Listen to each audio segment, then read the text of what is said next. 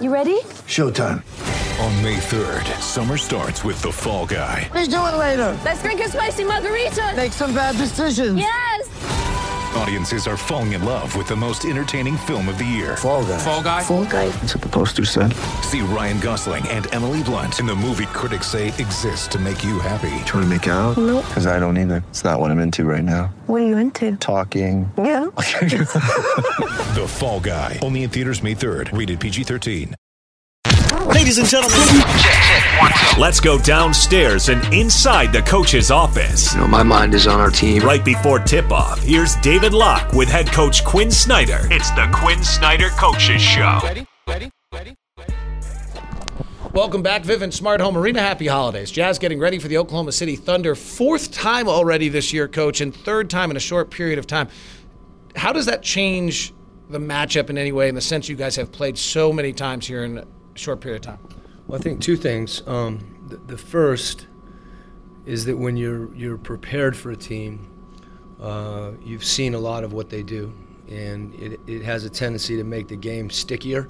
Um, guys just have anticipation, especially at this point in the year, about what's going to happen next on the court. Um, so the games can sometimes get more physical and, and kind of more grinding. Uh, and the other thing that happens is you do get an opportunity to make some adjustments. And uh, so in that sense, because you know, e- even your third shoot around, you know, there's there's not you're not going to go through the same stuff all the time if you, unless you've not defended it well or not attacked it well.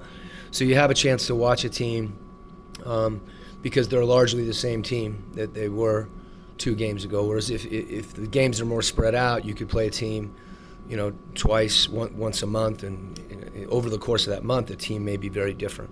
They're particularly good defensively. Is there anything you've learned offensively on how to attack them?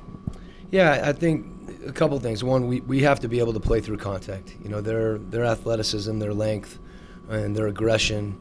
Um, if we allow it to, to preoccupy us, we can get fixated on that. Now, um, in our players' defense, if the way they play as physical as they are, Roberson doesn't pick up his first team foul until two minutes in the fourth quarter, um, and he's as aggressive as he is, and he's a heck of a defender. I, I love watching him play when he's not playing us, but the guys have to be tougher minded, and so it's th- that's just a mindset we need to have to attack. And then the other thing is figuring out uh, their aggressiveness in pick and roll, particularly Adams being up at the point of the screen a lot, almost like a trap.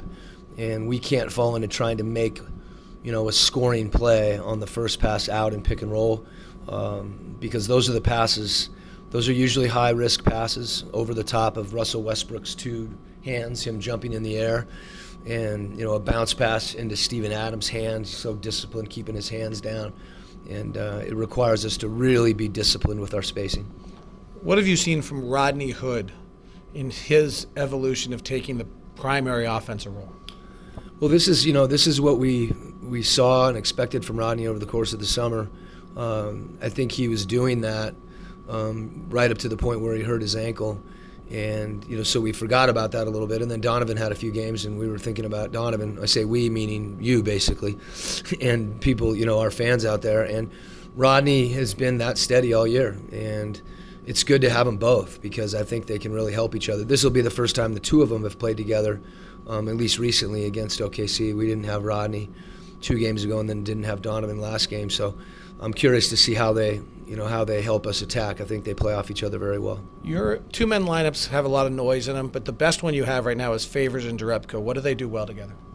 Well, I think you know Derrick's ability, you know, in the half roll, you know, to to receive that pass early and make good decisions and attack the rim, uh, coupled with Jonas being spaced, um, allows both of them to do something they're good at. And I, I really, I'll throw throw something at you regarding Jonas because I I think Jonas is just easy to play with, and you know when Jonas is out there. Um, not just the, the other bigs, not Fave, but even even our wings, and um, because of his activity, and he's a little bit of a catalyst for us um, when we're trying to break the paint and start the blender. Well, I think the numbers would back that up. I think he's your best plus minus player so far this year. So interesting comment there from Coach Quin Snyder. Back with more on the Jazz Radio Network.